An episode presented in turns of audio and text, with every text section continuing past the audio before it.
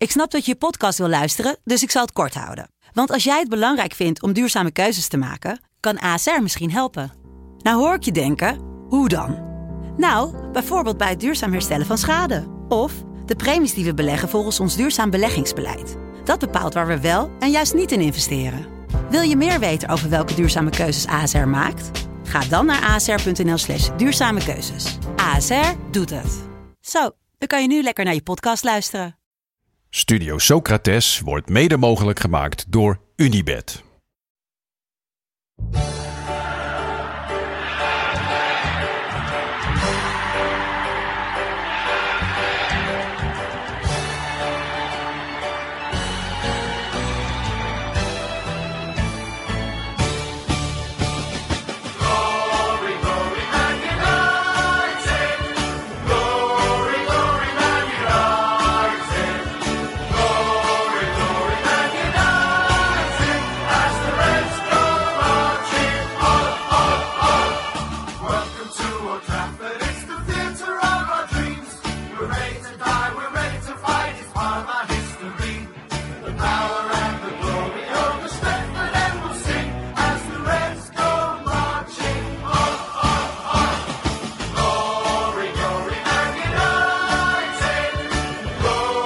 Welkom bij Studio Socrates, een podcast over iconische voetbalteams uit het recente verleden. Teams die je van voetbal lieten houden. Met deze keer Manchester United achtennegentig negenennegentig. En dit is deel twee van onze aflevering. Dus schakel je nu in, luister dan eerst deel één. Of luister hierna, het staat een beetje los van elkaar. Maar daarin hebben we het over het juichen na een doelpunt. Komt en onder andere oud-Manchester-speler Eric Cantona voorbij. Ja, en uh, nu komt het gedeelte... Uh, dat we het over het, het Manchester United achtennegentig negenennegentig gaan hebben. Met grote liefde, want... Wat een team. Wat een team. Echt wat een ja. team. En zoals we al in deel één uh, zeiden, dit werd dus ook veel ingezonden door onze luisteraars. Het allermeest, aan... denk ik. Ja. ja. Uh, toen we vroegen welke, welke teams we moesten gaan behandelen. Ja. En toen dachten we, nou dan geven we daar meteen gehoor aan. Nou, nee, ik heb ook even nagedacht van hoe komt dat nou? Hoe komt het nou dat dit team zo uh, bij onze luisteraars ja, tot de verbeelding spreekt? Ik denk, ik denk dat het ook een beetje te maken heeft met de gevoelige periode waarin je wordt gevormd als voetballiefhebber. Zeker. Ik denk dat dat tussen je zevende en je veertiende het meest is, denk ik. Ja. Zoiets. Ja. Dus ik denk dat ja, veel le- luisteraars zijn, zijn ergens van ons leeftijd. Ik was... Nou ja, dertien in dit uh, seizoen. En ja, dit is wel een team waar ik nou ja, alle wedstrijden van heb gezien. In ieder geval in de Champions League. Mijn vader die was eigenlijk al afgehaakt om echt een, een, een specifiek team te supporteren. Hij keek gewoon echt puur voor het mooie voetbal. Dus hij vond... Elk team dat mooi voetbal speelde, vond, vond hij fantastisch. Dat had mijn vader kunnen zijn dan, toch? Ja, ja absoluut. Nee, ja, dat is echt zo. Ja, hij, uh, hij vond dit echt... Uh, hij was zo'n groot fan. En dan met name van Colin York. Dat duo vond hij zo magistraal. Dan was het echt zo, yes. Vanavond Colin York. Ja. Uh, dit wordt genieten. En dat was ook eigenlijk altijd zo. Um, dit Manchester spreekt in mijn ogen echt enorm tot de verbeelding. Absoluut. Ja, bij mij, ik, ik moet eerlijk bekennen, ik was negen. Dus ik heb het niet zo bewust meegemaakt. Um, Maar, uh, nee, ik was zelfs tien al. Maar, uh, Grappig, bij welk heb... team zou je dat dan, zou je dit gevoel dan wel hebben? Van oké, okay, dit Oeh. heeft mij echt gevormd? Ja, dat, of zet ik jullie voor het blok? Ik, ja, je zet me een beetje voor het blok. Want Denk wat ik wilde zeggen is dat ik later de biografie van Beckham heb gelezen. Ik ook hoor. En daar, uh, ja, ik schaam me er een beetje voor. Uh, en daarin heeft hij het dus echt uitgebreid over dit team en die treble winnen en hoe belangrijk dat was en hoe, hoe groot die prestatie was. En toen heb ik denk ik met terugwerkende kracht is dit team nog mythischer geworden in mijn, uh, in mijn hoofd. Ah, het is ook de, het winnen van de treble is ook nog steeds wel heel weinig teams gegeven. Gebeurt zelden. Want het, en het is dus de treble winnen is dus drie grote prijzen: de F A Cup, de Premier League en de Champions League ja. in één seizoen. Ja, we hadden twee weken geleden hadden we het over Inter. Die pakte hem in twintig tien. Barça heeft het gedaan. En die waren de, pas de zesde club ja. ooit die het deden. Um, want ja, het, het gebeurt toch vaak dat als uh, clubs de, de Champions League pakken... en de ergens laat je wat liggen. Dat, je, ja. dat, uh, dat uh, de, de, de, de, de landsbeker, zeg ja. maar, dat ja. die er toch een beetje bij inschiet. Dus uh, ja, ik vond dit echt wel een heel vet team. Dus uh, let's go. De basis. Nee, oh nee. Uh, ho, je ho. slaat je eigen, je eigen winkeltje ik over. Ik wou het zeggen. Dit, ik, heb, uh, daarom, ik ben even in de finale gedoken. Dat was het, ja. Ik dacht dat. Er komt een heel leuk stukje aan. uh, ja, ik heb een quizje voor jullie. Want ja, hè, negentien achtennegentig, negenennegentig hebben we het al zo vaak over gehad. Hoewel, Windows achtennegentig kwam toen uit.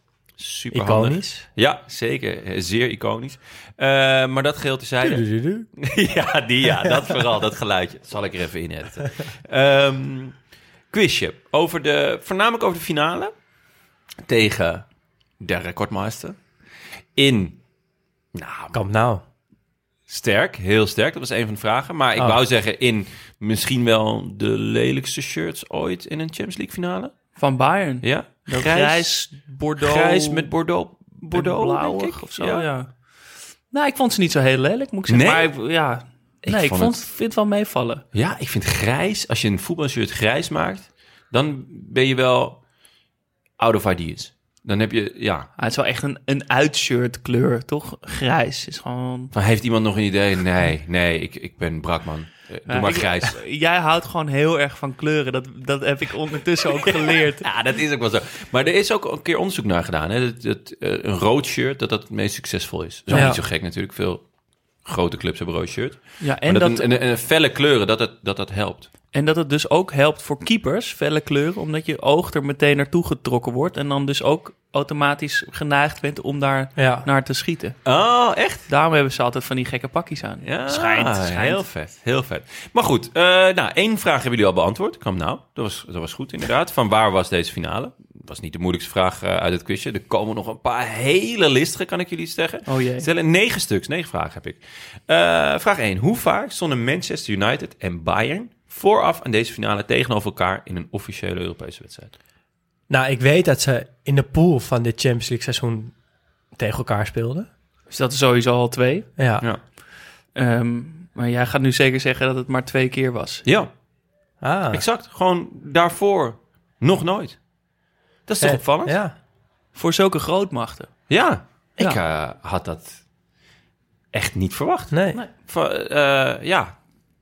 Toch gewoon... Heel opvallend, ja. Nee, ja. En um, nou, waar werd gespeeld, dat weten we dus al. Um, ik kom er zo meteen nog op terug, maar um, de finale werd gespeeld op zesentwintig mei negentien negenennegentig.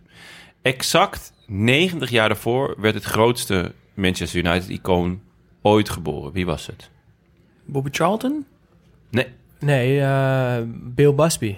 Matt Busby. Matt Busby. Ja. Van de Busby Babes. De Busby, ja. Die naam de, de ken ik wel, maar ik weet nou niet wie hij is. Busby ja. Boys. Busby ja. Boys. Ja, hij was um, de, een, een, een legendarische Manchester United trainer in de jaren zestig. Moet ik even uit mijn hoofd. Ja, jaren zestig.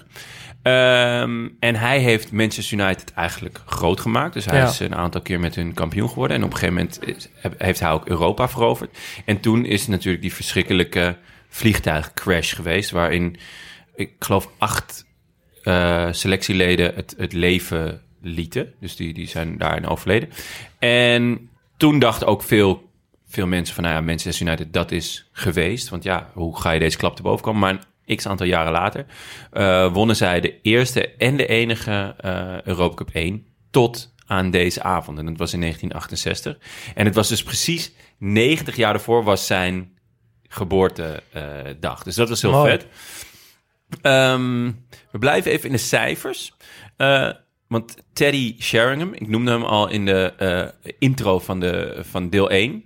Uh, en dan zei ik good old Teddy Sheringham.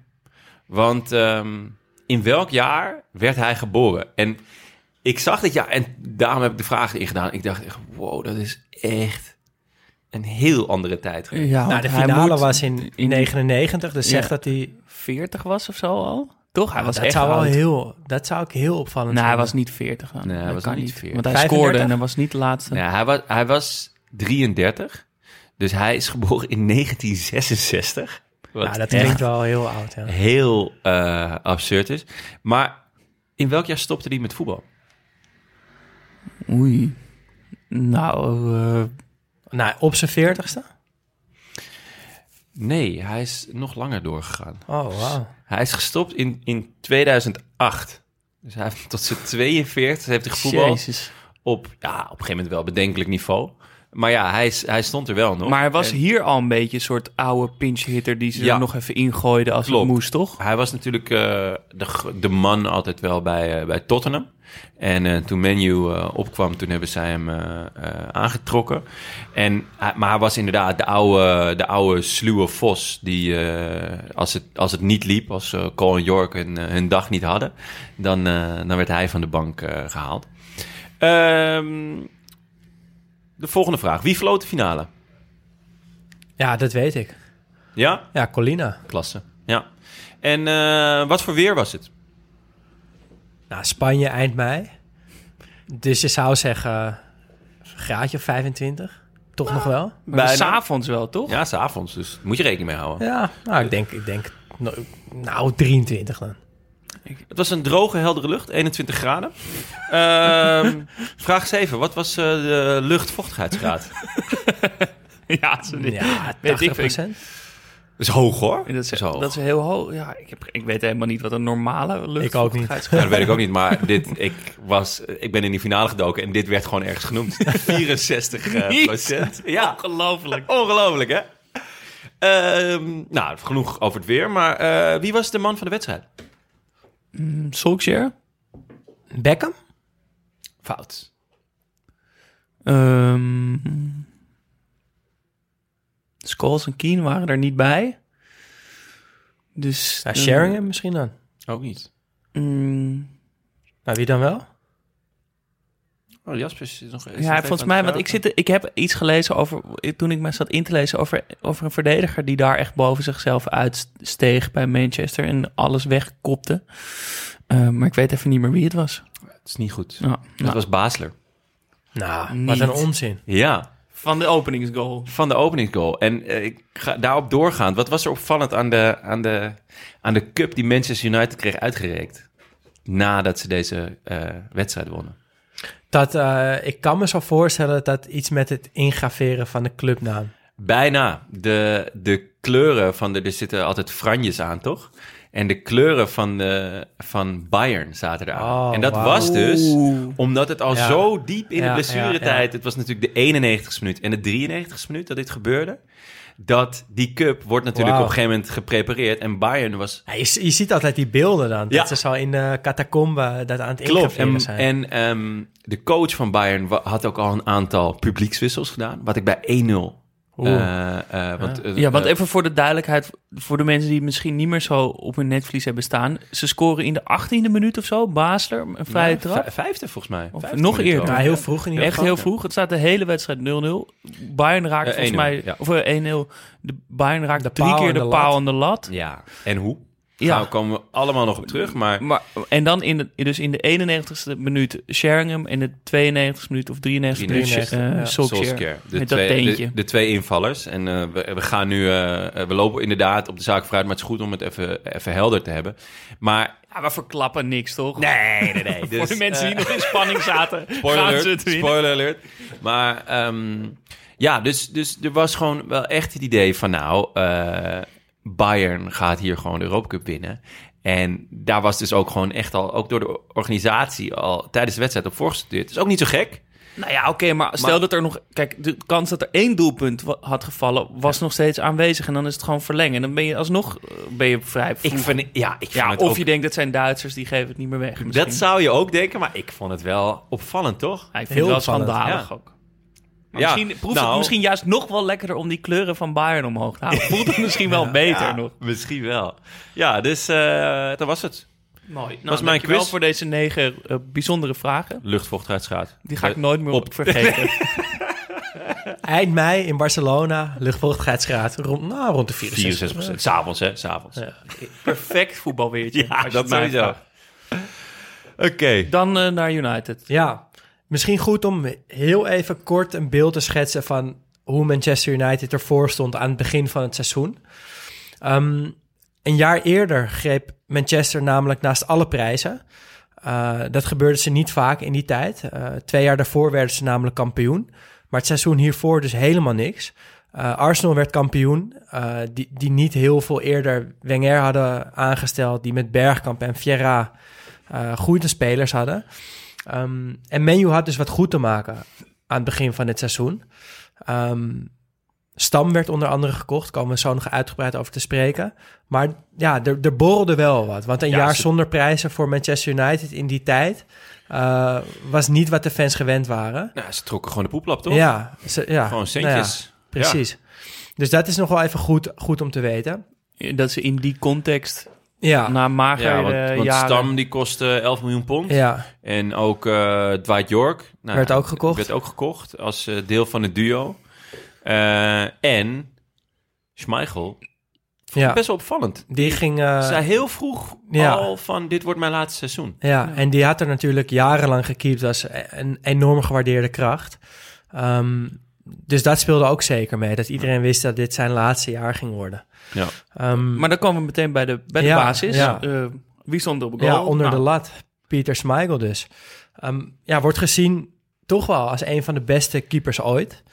Uh, heel groot, heel sterk. En wat ik overal teruglas is dat hij keihard was voor zijn medespelers. Dat hij echt enorm kon uitvallen uh, tegen zijn verdedigers of tegen zijn teamgenoten als die wat fout deden. Was enorm fanatiek. Ja, ik, ik kan, als ik je mag onderbreken daar, ik, ik weet dus de, het ontstaan daarvan.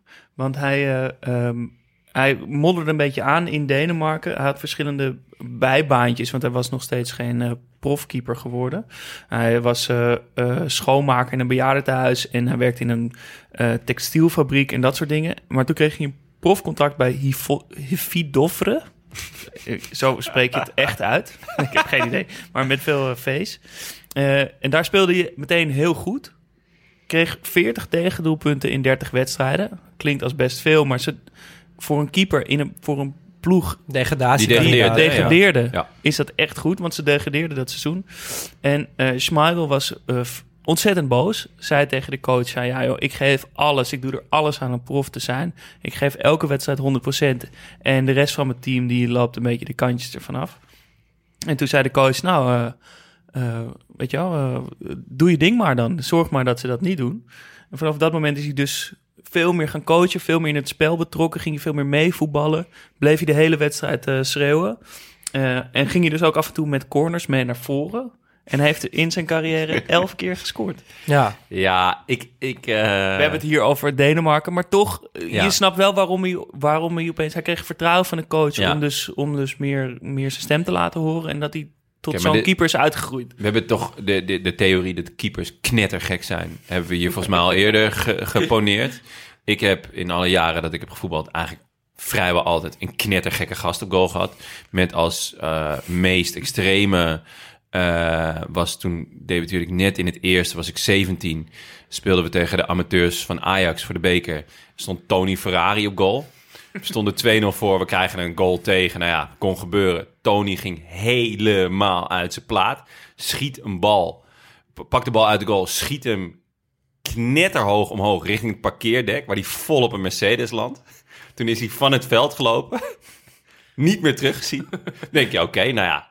Uh, oké, okay, Tony Ferrari, tot zover. Vervolgens kwam hij elke zaterdag dat we moesten spelen. Precies om half drie kwam hij naar de club om te gaan tennissen. Nou. Terwijl we, we, ja, de eerste had dan geen keeper. En dan deed hij ook verbaasd. Alsof, hij, alsof het toevallig was. Dat van, maar, oh, jullie spelen ook vandaag. Oh, hij heette, ik ga net een potje tennissen. Tony Ferrari. Hij heette Tony Ferrari. Voor zijn echte naam. Ja, vet hè? Ja, dat zegt toch al genoeg. Vind ik wel dat je af en toe... En daarna heb ik trappen. altijd gewoon gekkies als keeper gehad. En als ik dit zo lees, dan was Schmeichel echt een ubergekkie. En ik vond hem eerlijk gezegd ook niet zo goed. Nee? Nee. Ik vond het veel, heel veel geschreeuw en weinig wol. Hij maakte wel veel spectaculaire reddingen, maar ook wel veel Oscar Moentjes, hoor. Stap je naar binnen om, om, om die extra spectaculaire save te kunnen maken. Ja, maar dat en maakt dat... toch niet zoveel uit als je ze tegenhoudt? Nou ja, maar in de Champions League finale... Heb je die, heb je die vrije trap gezien van Basler? Ja. Dat, ja. dat is... Ik, ik heb echt genoten. Ik snap dat Basler man of the match werd. Want dit is wat ik... altijd probeerde, of tenminste, dat bij een vrije trap... heb je zo'n soort psychologisch spel met de keeper. Hij gaat, de keeper wil die mooie save maken in die korte hoek. En vaak als je hem gewoon in de, keeper, in de hoek van de keeper strak...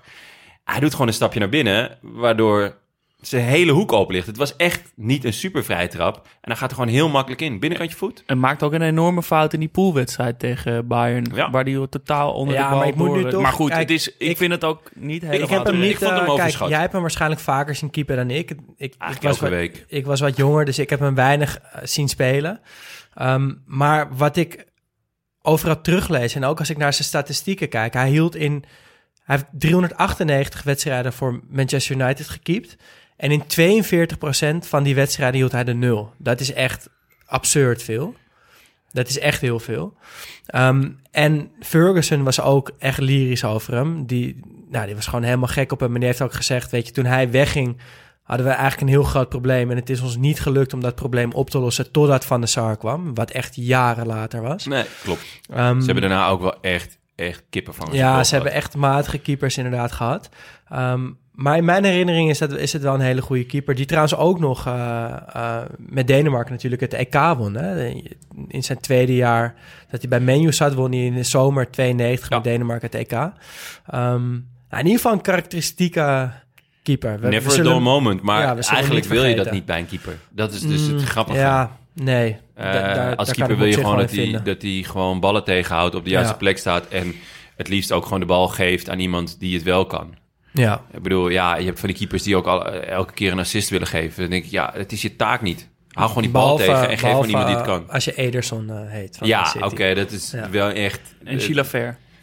Die kon zelf scoren. Ja. Maar, we gaan, ja. uh, maar hij stond bij die goal van Solskjaer... of bij van die van Sheringham staat hij ook al in het strafschopgebied. Ja, maar, maar dat, dat snap ik wel. Heel, heel normaal natuurlijk ja, eigenlijk. Want het is, is laatste, laatste minuut, minuut echt alles of niets. Ja, het is toch wel een iconisch beeld dat hij Zeker. Daar, Zeker. Ja. En bij die tweede goal dat hij die knieslijding zou doen... in zijn eigen zestien volgens mij is het nog. Dat hij daar in zijn... Ja, en, die, en een salto volgens mij toch ook? Ja, hij, hij doet een, een, een soort ratslag met ja. een ja. salto. Uh. Ja, en dan, en dan juichen. Ja, ja, dat was... Wel een mooi oh, beeld. Ja, um, we gaan door. De verdediging op rechtsback Gary Neville. Ja, ik moet nu meteen denken aan zijn rant over de Super League. Ja, daar ik heeft denk, hij wel punten gescoord. Daar heeft hij echt ja. punten gescoord, want ik, ik vond niet zo heel veel van Gary Neville, maar ik vind het nu al een, uh, in ieder geval een vette analist. Um, Bij Sky ik, toch zit hij? Ja, ja. Ik, ik weet ook nog dat... Um, Waarom is dat belangrijk? Nou ja... Um, ja, dat was kritiek die daarop kwam, toch? Van, uh, van je zit daar zelf je zak ah, te zo. vullen bij Sky... en dan ben je nu tegen de Super League. Ja. Maar ik vond dat echt een beetje onzin. Ja, dat vond ik ook onzin, maar het, het is voor mij... In mijn hoofd heb je gewoon match of the day... en dan een ja, hele zo. tijd niks. Ja. En, en dan, dan Joep Schreuder. Nou, hij, nee. hij doet trouwens ook dat... De, voor Ziggo heeft dat volgens mij dat soccerbox met ja. Gary Neville... waarin hij oud teamgenoten en tegenstanders interviewt... Zo vet, ik vind echt, dat wel vet. Echt heel ja. leuk, ja. ja, ja. Ah, ik kan me voorstellen dat het wel, wel ja. vet is. Hij speelde zijn hele leven voor Man U. Precies uh, op vierhonderd wedstrijden geëindigd. Um, en is wat toch ik, lekker. Ja, ja, is wel ja, mooi. Ja. En wat ik nog, uh, wat me, me meteen te binnen schoot... is dat zijn broer Phil is natuurlijk naar Everton gegaan op een gegeven moment. Ja. En er is één wedstrijd uh, dat, zij, dat Man U tegen Everton moet spelen... en dat Phil de aanvoerder is van Everton en Gary van Manchester... En dat ze dus allebei als eerste in de catacombe staan. En dat ze elkaar gewoon geen blik waardig hebben. Ja, dat heb ik ook gezien. Ja. Maar dat is toch ook een beetje een act? Nee, dat denk ik dus nee? niet. Nee? Als ik nu een beetje dit team zou, zou zie... en een beetje me invoel in hoe die gasten waren... Ja. Volgens mij waren die ja. gewoon fanatiek tot de dood gewoon. Ja? Ja, zelfs hey. tegen je eigen broertje. Ja, als je Roy Keane je hele leven als aanvoerder ja. hebt gehad... Ja. Dan, dan ga je daarin ja. geloven dat dat dan normaal ook, is. Word je ook knettergek ja. natuurlijk. Um, in het centrum, uh, Ronnie Johnson. Dit was iemand, dat, dat zei mij weinig meer. Mij ook niet. Ik, een, een Noorse speler, had nog wel een opmerkelijke carrière.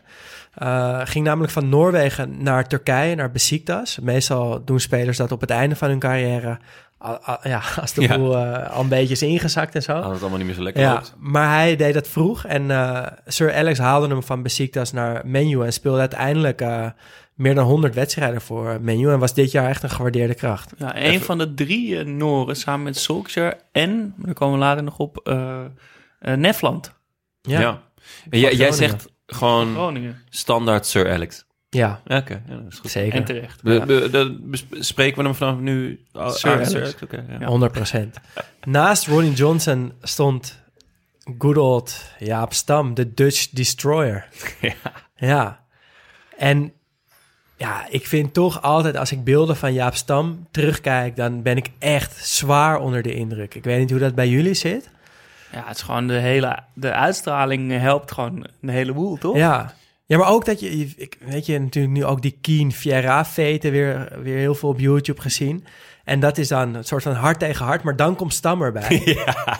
En dan is het een soort van... Stam alsof je gewoon een stier loslaat ja. die moet worden tegengehouden, maar dat lukt niemand. Ah, maar hij blijft ook, het... ook best wel ingehouden rusten, ja. toch? Ja. Eigenlijk is het gewoon heel eng ook. Ja, ja, maar Stam vroeger, als je op het pleintje ruzie had, dan, dan ging iemand altijd zijn grote broer halen. Dat gevoel had ik altijd een beetje als Stam erbij kwam. Ja. Oké, okay, ja. Uh, als je nu nog tof doet, ga ik mijn grote broer halen. Ja. En dan was het echt zo, oké, okay, ja, daar is hij. Ja. Even rustig nou.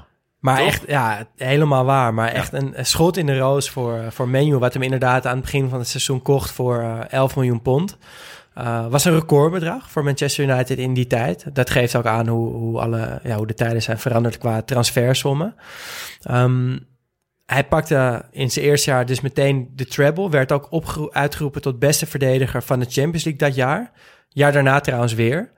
Um, en wat heel opvallend was... Um, hij is een van de spelers die weggegaan is met ruzie bij Man U. Ruzie met Sir Alex Ferguson.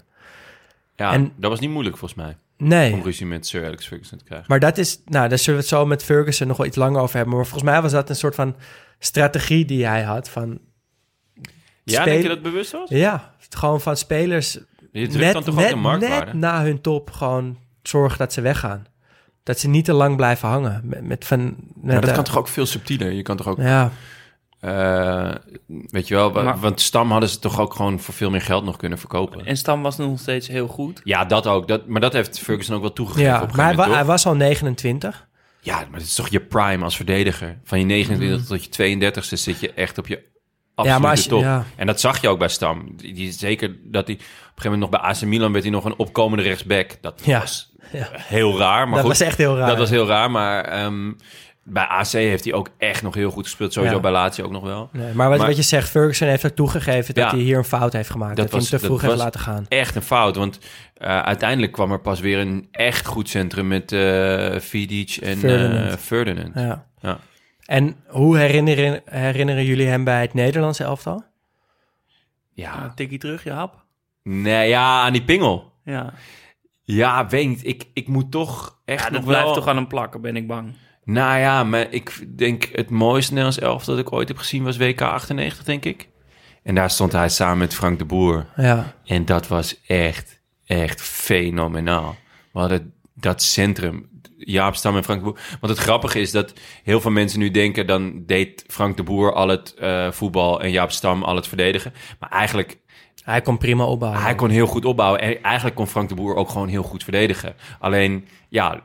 In, in, je hebt een soort van hokjes nodig. Ja, in je herinnering ja. uh, vergroot je dingen uit. Inderdaad, je stopt ze in hokjes. Maar het vette was, ze waren en complementair... en allebei gewoon de beste van de wereld op dat moment. En daar ga ik Jaap Stam denk ik gewoon aan, aan herinneren. En terecht. Ja. ja. Laat prof geworden wel. Ja, pas heel op, gek. Uh, op zijn twintigste. Ja. De, dat, de, daarom heb ik ook nog heel lang hoop gehad.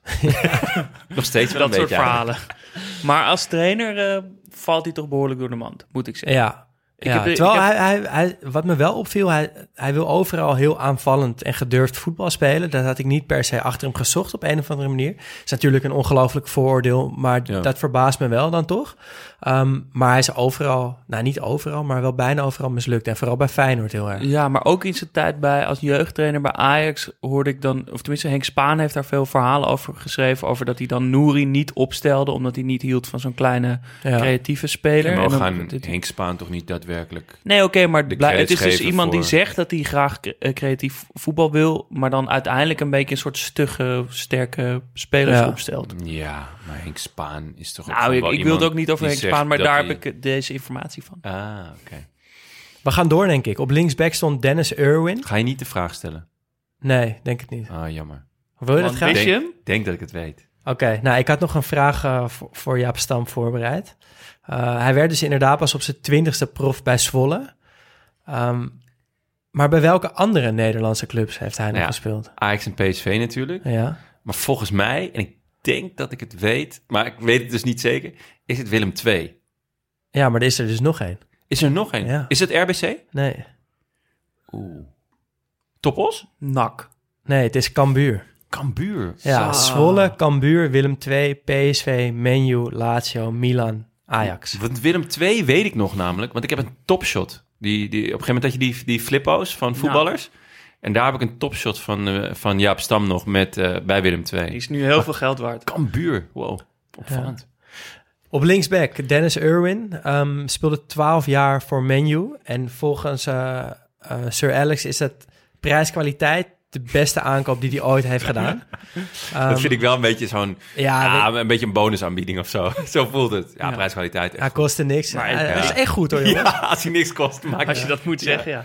ja. Maar, je was mij ook totaal... Uh, ik, ik zei, mij, zei mij ook weinig meer. Dan, ja, dus volgens mij hebben we dat nu wel gehad. Dat ja, we precies. spelers niet meer zo goed kenden. Want nu komen we bij uh, het middenveld terecht. Bij de grote mannen. Roy Keane. De captain van de ploeg. De meest succesvolle Ierse speler ooit. Uh, spijkerharde middenvelder, zo herinner ik hem. Um, ja, altijd met die aanvoerdersband. De boel opzwepen, ruzie maken, tackles maken. Um, ook goed voetballen. Ook goed voetballen. Maar dat, ja, daar herinner ik hem niet nee. aan. En dat was natuurlijk wel s- secundair. Hij, hij ja. zei er zelf over... Ik heb heel vroeg geleerd om de bal naar de goede kleur te spelen. En dat is alles wat ik probeerde. Gewoon de bal inspelen en doorbewegen. Ja, ja. Nou, als je, ja, dat is goed gelukt. Ja, als je dat zo simpel kan houden en zonder de bal zoveel kan toevoegen... Ja, dan, ja, ja, ja. dan word je zo'n speler. Um, knettergek. Knettergek, ja. Hij, hij kwam in drieënnegentig uh, kwam hij naar Man U. Uh, in zevenennegentig volgde hij Cantona op als captain van de club... en dat bleef hij tot tweeduizend vijf. En wat nog wel heel mooi is, hij sluit... zijn carrière af bij Celtic. Uh, de club waar hij als klein kind voor was. Dus hij heeft daar nog twee jaar gevoetbald. Um, Met ja, succes ook? Of, uh... mm, durf ik even niet te zeggen. Okay. Waarschijnlijk wel, want Celtic wordt altijd kampioen. vijftig vijftig. Ja. ja. Waarschijnlijk één keer kampioen geworden. Moet wel. ja. Maar Keane heeft nog wel een aantal uh, ja, opvallendheden aan zijn broek hangen. Um, eerste is dat hij in zevenennegentig, zijn eerste jaar als captain... raakt hij geblesseerd bij een mislukte tackle in de, in de Manchester derby op Haaland. Dat dus de vader is dat, van Erling Braut Haaland. Dat, dat vind ik echt heel erg leuk. Toen, dus ook toen ik ooit debuteerde bij het eerste... of in een van mijn eerste wedstrijden speelden we tegen een gast. Een, een uh, linksbuiten, die was zo debiel goed. En op een gegeven moment werd, werden... ja, waren allemaal oude mannen, de voorstoppers... die werden zo gek van, die probeerden hem te schoppen. Dat lukte niet. En toen raakte hij geblesseerd. En daar genoot ik echt van. Het was mijn eigen teamgenoot die geblesseerd raakte. Toen hij een tackle maakte. Ja, hij probeerde ja. hem echt een doodschop te geven. En het lukte niet. En hij raakte zelf geblesseerd. En toen heb ik ook, heb ik ook gezegd, toen na afloop van ja, echt verdiend dat jij niet geblesseerd bent. ja, want niet lang daarna stopte hij ook. Want dat gebeurde dus ook bij Keane. Die raakte geblesseerd toen hij die tackle wilde Zo maken. En Haaland, leuk. die dacht dat Keane zich aanstelde. En die begon dat, weet je, die boog voorover en begon dat...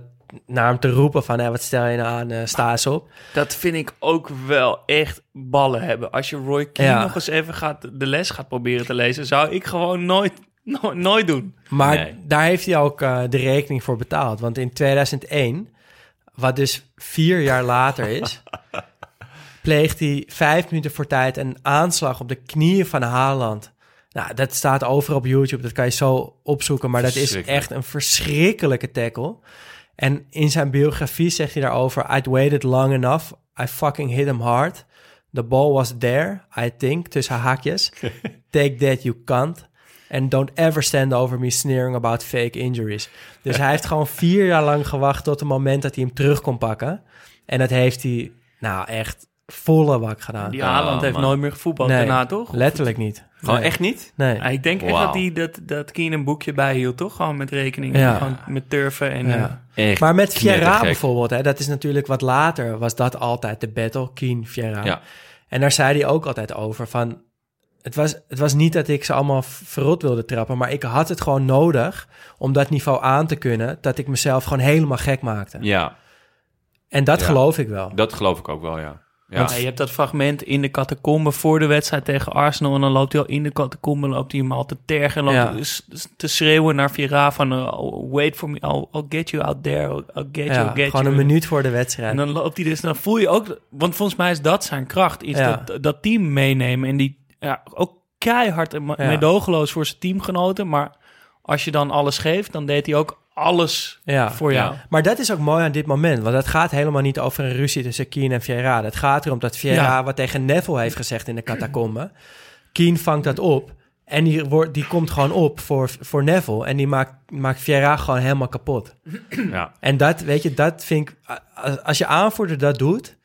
dan heb je wel iemand als leider voor je ploeg staan... van wie je echt op aan kan. Maar hij was ook, het ging ook wel echt ver, heb ik het idee. Want hij kreeg ja, ook dus heel veel vrijheid iemand, van... Iemand zijn carrière beëindigen is wel echt... Ja. Ik denk dat hij het op een gegeven moment op het eind was... hij denk ik ook wel kwijt, hoor. Ging hij er te ver mee ja. met die agressie. Ja. Maar Sir Alex, zoals ze hem nu noemen... die, die gaf hem dus ook alle vrijheid. Die, op die deed de training deed hij nauwelijks wat. En, en, en dan zette Keane al die lijnen uit... en zorgde hij dat iedereen zijn best deed. Maar stuurde bijvoorbeeld ook ooit Kieran Richardson...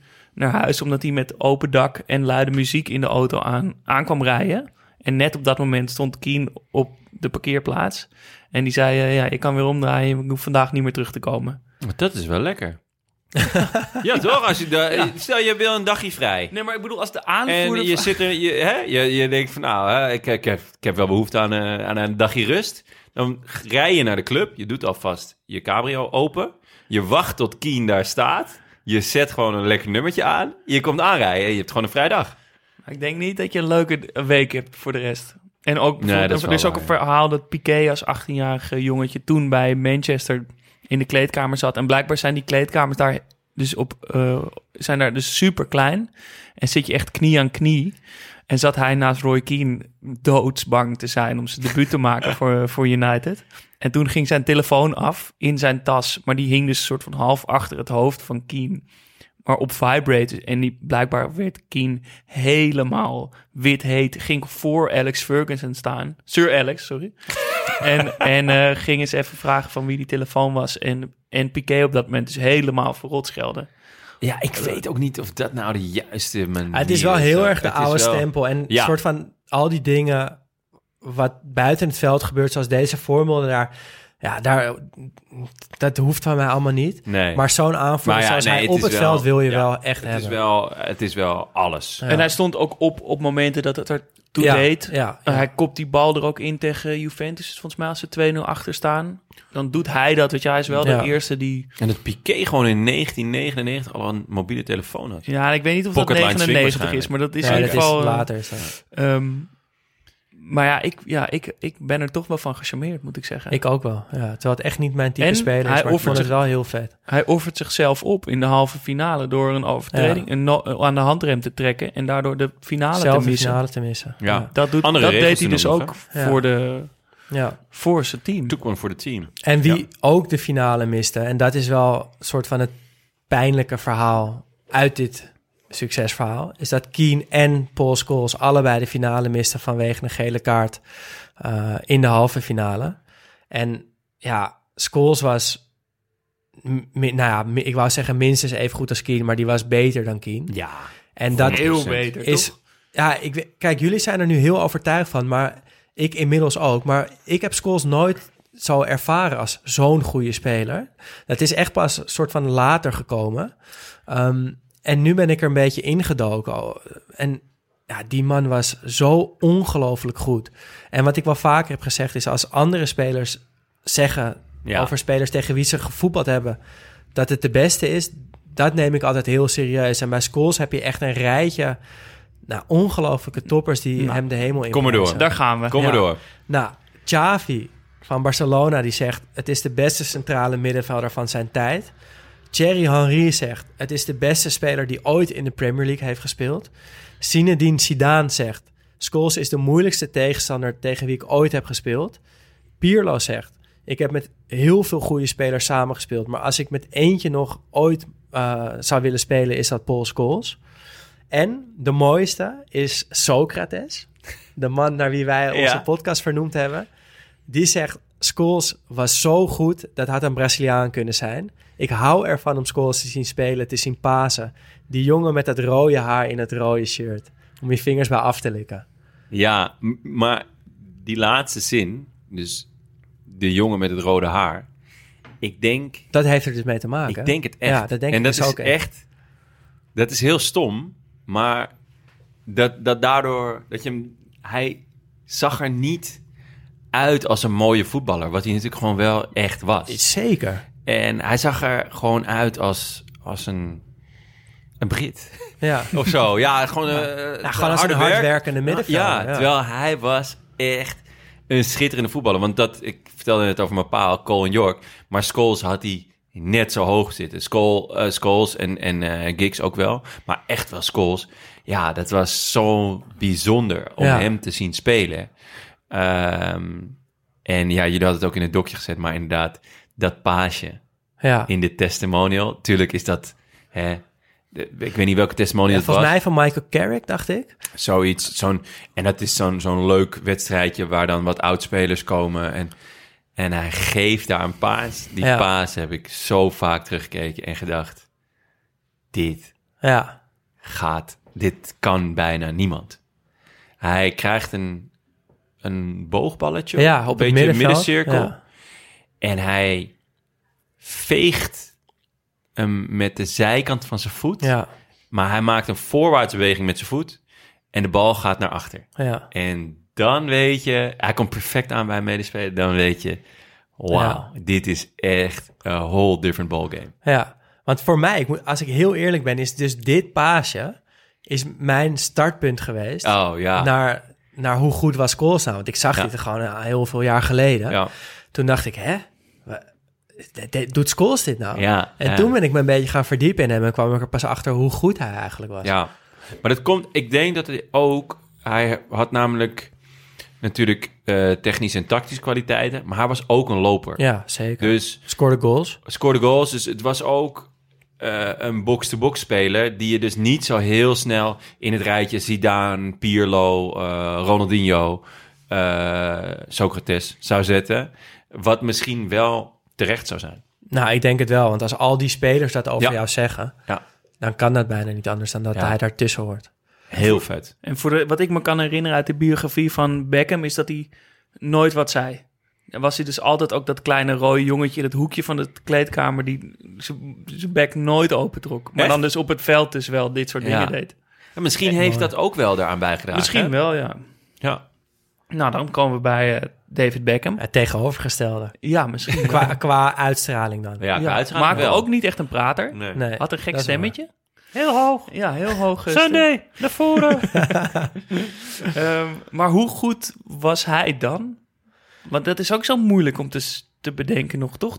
Te, door alle... Nou, kijk, toen ja, kwam, was hij wel heel kijk wat Jonne net aansneed, dat vind ik iets heel interessants. Van wat, wat iemands uitstraling doet met hoe goed de wereld hem vindt.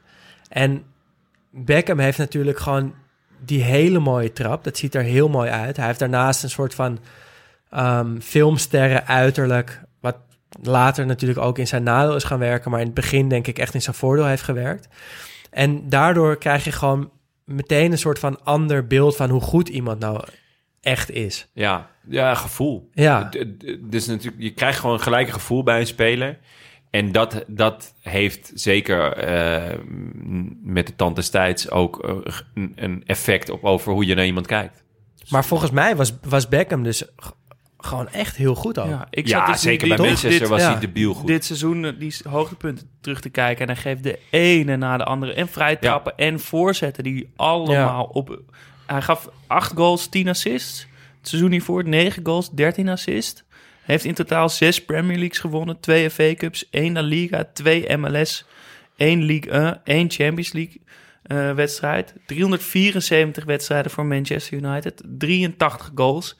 Het ja. zijn wel statistieken. Ja, ja. Het zijn uh, statistieken, maar uh, zijn, zijn beste jaren waren wel, vond ik, bij Manchester. Ja, uh, ja absoluut. Um, bij Real kwam hij een beetje ongelukkig binnen, denk ik, met uh, de Galactico's, waar mensen toch... Dat backfired een beetje eigenlijk voor al die spelers wel. En voor hem misschien wel het meest, omdat hij zoveel in de aandacht stond. Uh, waar hij eigenlijk ook niet per se om had gevraagd. Maar het feit dat hij... Uh, hoe oud was hij toen hij debuteerde? achttien, negentien? Met natuurlijk die wereldgoal. Nou, dat is, ja, nou, het is niet um, zijn debuut, maar het is de, de, ja, of, de openingswedstrijd van het... Oh ja, hij, ja. hij breekt door in, uh, in vijfennegentig. En in de openingswedstrijd van het seizoen zesennegentig zevenennegentig... scoort hij dus vanaf de middenlijn tegen Wimbledon. Sowieso spelers en, die van de middenlijn scoren, daar heb ik echt een zwak voor. Ja, op dat moment was hij natuurlijk een vaste waarde. Wist iedereen wie het was. En zelf zegt hij ook dat die goal zijn leven veranderde. Dit is allemaal uit zijn biografie. En dat hij nog precies weet hoe die bal door de lucht heen zweeft. En dat hij die, de blauwe lucht... zeg maar, daarachter zag. Hoe vaak heb jij die biografie gelezen? Eén keer, maar het heeft Eén blijkbaar maar, toch... Ja. Ik merk nu toch dat het indruk heeft gemaakt. uh, en dat het in slow motion ging en dat die daarna ja. dus een ander leven had. Staat nummer achttien in de honderd Greatest British Sporting Moments. Ja, dat snap ik ook wel. Het is de geboorte van een ster. Ja. En, maar het vette aan hem was, vond ik, dat zijn trap zo goed was. Hij speelde aanvankelijk namelijk gewoon als... rechter middenvelder in een vier vier twee. Dus eigenlijk moet je dan Dit wel... Dit jaar ook. Uh, ja, ja, zeker. Moet je dus dan de, de flank bestrijken. En hij was niet de tactisch uh, geweldige voetballer. Hij had ook niet een actie die met snelheid of zo. Maar had zo'n goede trap dat hij niet een man hoefde te passeren... om toch een goede voorzet te geven. Dus hij kon hem er omheen krullen of hij kon hem er voorlangs strepen. Uh, en ja, dan ook nog met de looks en uh, uh, de babe die hij aan de haak sloeg. Ja, uh, was het plaatje wel, uh, wel compleet. Ja. ja, en wat voor, weet je, voor die fans ook nog eens te gek is... is dat hij, hij is een diehard Mancunian, de, ja. van huis uit meegekregen. Maar komt uit Londen volgens ja, mij. Ja, ja, maar al p- vrij vroeg naar menu... in ieder geval komt hij uit de jeugd daar. Ja, hij wordt op zijn veertiende door Fergie... Ja. Sorry, door Sir Alex zelf. Je hebt er nog wel moeite mee, hè? Nou, ik Sir, gewoon bij zijn naam te noemen. Ja. Uh, zelf getekend... is dus ook onderdeel van die, van die hoe heet het, de... de Virgie Fledgies, geloof Virg- ik. Ja. Virgie's Fledgies. Ja. Um, dat zijn dus die, die, die vijf jonge spelers die ja. op een gegeven moment doorkomen. Beckham, de broertjes Neville, Scholes, Butt. But. Uh, vergeet ik er dan nog Giggs. Giggs, Giggs ja. denk ik, ja. En dat is dan weer een verwijzing naar de Busby Base. Precies. Ja. Dus, uh... Uh, maar kreeg ruzie met Sir Alex. Want had waarschijnlijk niet genoeg zijn best gedaan... in een een of andere F A Cup-wedstrijd. En Sir Alex schopte een... voetbalschoen die in, op de grond van de kleedkamer lag naar hem toe. En raakte zijn oog en hij moest met twee hechtingen naar het ziekenhuis. Uh, ja. ja, het maar... klinkt wel, de, en net ook met, met uh, uh, Keane, het klinkt wel heel oldschool allemaal, hè? Ja, maar Vind dit... ik. Dat is het ook, toch? Ja. Oude, ja. kleine, smerige kleedkamers, ja. Ja. een boze coach en een boze aanvoerder. Ja, doe uh, maar normaal, doe je al gek genoeg. En dan uh, toch zo'n mooi boy ertussen. Ja, maar ja. dat is dus die uitstraling. Want hij, hij, hij werkte zich echt het snot voor de ogen. Ja, het was geen da- luie speler. Nee, daar was, viel echt niks op aan te merken. Um, ja, maar het is altijd een beetje moeilijk met hem geweest. Ook in het nationale elftal natuurlijk. Ja. Met die ja. rode kaart in achtennegentig uh, tegen Argentinië, tegen Diego Simeone... Tot, oh. tot die vrije trap tegen Griekenland... waardoor ze wel weer naar het eindtoernooi ja. gaan. Ja, maar toen redeemde ook... hij zichzelf. Ja. En die pingel die hij mist. Ja. Uh, en dat... Dit, uh, Ik weet niet meer welke pingel dat was. Het was een belangrijke pingel. Tegen Argentinië. Of... En dan glijdt hij ja. weg of zo, ja. toch? Nou ja, hij, dat vind ik dus heel gek. Zeg maar, uh, puur technisch gezien nam hij zijn vrije trappen. Heel bijzonder om dat te zien. Uh, Van Hooydonk heeft het ook wel eens over gehad. Uh, hij neemt zijn vrije trappen. En als je hem stilzet op het moment dat hij de bal raakt... dan staat hij bijna in een hoek van uh, uh, vijfennegentig, negentig graden, vijfenveertig graden? Nee, vijfenveertig. Ja, ja, vijfenveertig, sorry. Mijn wiskunde B is niet uh, helemaal een point. Maar hij staat heel schuin. En dat komt, hij komt best schuin aanlopen. En dan zet hij zijn voet dus zo schuin. En dan als je hem... precies op het juiste moment stilstaan, dan, dan is hij dus in een heel mooie hoek van vijfenveertig graden. Maar het stomme is dus, bij een vrije trap werkt dat heel goed, want dan kan hij snel dalen en dan komt er een mooi effect aan. Maar hij, hij deed dat dus bij die, vrij, bij die pingel deed hij dat ook. En toen gleed hij weg. Ja, hij gleed weg, en, maar de bal verrolt daardoor ook een beetje. Omdat hij dus ja. heel dicht op de bal staat en omdat hij zo schuin staat, daar dus, en daardoor raakt hij die bal dus helemaal verkeerd. En dan denk ik van... als je zo'n goede trap hebt, dan kan je toch voor een pingel... kan je toch een ander soort, ander type trap proberen. Dus een veel veiligere trap dan wat hij nu... dan eigenlijk bij zo'n vrije trap, waarbij je veel meer risico moet nemen. Dat vond ik altijd zo'n opvallend... Uh, ja, zo'n opvallende keus van hem. Ja. Want hij had natuurlijk heel veel type trappen tot zijn beschikking. Is het de mooiste trap uh, aller tijden? Gewoon qua ja, hoe, hoe het eruit ziet, denk ik ja, wel. Denk ik ja. wel. Toch gewoon met puur... die linkerarm die zo ja. helemaal ja. omhoog ja. gaat? Puur esthetisch sowieso, maar ook qua effectiviteit. Misschien ook. En ook omdat hij het dus kon uh, bij een stilliggende bal, maar ook bij een rollende bal of een bal vanaf de zijkant. Of, uh, ja. Ja, ja, denk ik wel, ja. ja. En nog heel even om te illustreren dat hij echt goed was dit jaar. Hij werd tweede in de Gouden Balverkiezing achter Rivaldo. En het is me al een aantal keer opgevallen dat die Gouden Ballijsten, ja, die moet je gewoon, als je een uurtje vrij hebt, gewoon allemaal eens even gaan doorkijken. Want wij, wij, wij, voor ons is het saai. Messi, Ronaldo, Messi, Ronaldo, ja, Messi, ja, Ronaldo. Ja. Maar in deze tijd was het dus telkens iemand anders. En als je dan ook een beetje kijkt naar de top tien, top vijftien, daar zitten echt zulke supernamen bij. Bijvoorbeeld dit jaar uh, eindigde, uh, om maar eens wat te noemen, um, Nwankwo Kanu vrij hoog, nummer drieëntwintig. Um, op nummer veertien... Zlatko Zajovic. Nummer acht, Sebastian Veron. Nummer vier, Gabriel Batistuta. Nummer zeven, Christian Vieri. Dat zijn echt zulke leuke lijstjes. Ja. Dus doe, ah, pak dat vet er even bij. Ja, uh, leuk. Een deze dagen. Misschien ah, ook nog een idee voor een, uh, voor een special. Ja. ja. ja. Dan ja. komen we bij Ryan Giggs, de Welsh Wizard. Uh, ook zo iemand uh, uit dit team die nooit voor een andere club heeft gespeeld. Net als Scholes volgens mij. negenhonderddrieënzestig wedstrijden. Ja, dat is gewoon bijna duizend wedstrijden. Voor één club. Oh, negenhonderddrieënzestig wedstrijden. Meest gedecoreerde Engelse speler ooit. elf Premier League titels, vier F A Cups, drie League Cups en twee Champions Leagues. Hoe heb je dat gedecoreerd? Ja, zo noem ik het. Ja, heel mooi. Ja, maar decorated. Heel mooi. Ja. Dus ik had het in het Engels opgezocht. Nee, maar dat ja, houden zo. Kan je zo van ja, okay, zeker. Thanks, dankjewel, dankjewel. Ja, leuk. um, En, maar ja, dus wel, hij komt dus wel uit uh, Wales, dus nooit een, uh, een eindtoernooi met, met, uh, op een internationaal eindtoernooi gespeeld. Ook nee, ja, inmiddels rijtje. zijn ze natuurlijk wel, uh, zijn ze wel redelijk... Uh... Het is gelukt inmiddels. Ja, inmiddels gelukt, wel, ja. Ja. ja. Maar dat was wel echt zijn vloek inderdaad. Ja, maar zielig bij... Uh, ja. Net als Liedmanen zo. Ja. Liedmanen. Ja. Even kijken, heb je nog meer? Ja. Trabelsi. Tunesië heeft toch wel eens een W K gehad? Uh, um, z- zelfs uh, Dwight Yorke met uh, Trinidad en Tobago. Ja. Maar daar komen we straks nog over te spreken. Ja. Um, is dit seizoen is vooral die goal in de halffinale F A Cup tegen Arsenal. In de honderdachttiende minuut of zo ook. Ja. Dat hij vanaf de middenlijn zeven man voorbij dribbelt. Ja. En maar, nog mooi afmaakt. Ja, en dat klinkt nu een beetje lullig zo. Van halve finale F A Cup. Als ze ook de finale Champions League gespeeld hebben. Maar dat was, maar, dat was echt een... Ja, die, die rivaliteit tussen Arsenal en ja. Man U dit jaar was echt heel groot. En in de allerlaatste minuut mist Bergkamp een pingel. Schmeichel pakt hem, waardoor ze de verlenging ingaan. Uh, als ik me niet vergis, staat Man U ook met een man minder op het veld. En Giggs... Keane waarschijnlijk. En Giggs, ja, en Giggs dan met die solo. En ja, ik, hij trekt zijn shirt uit en dat lekkere behaarde ja. lijf rent hij het hele veld over.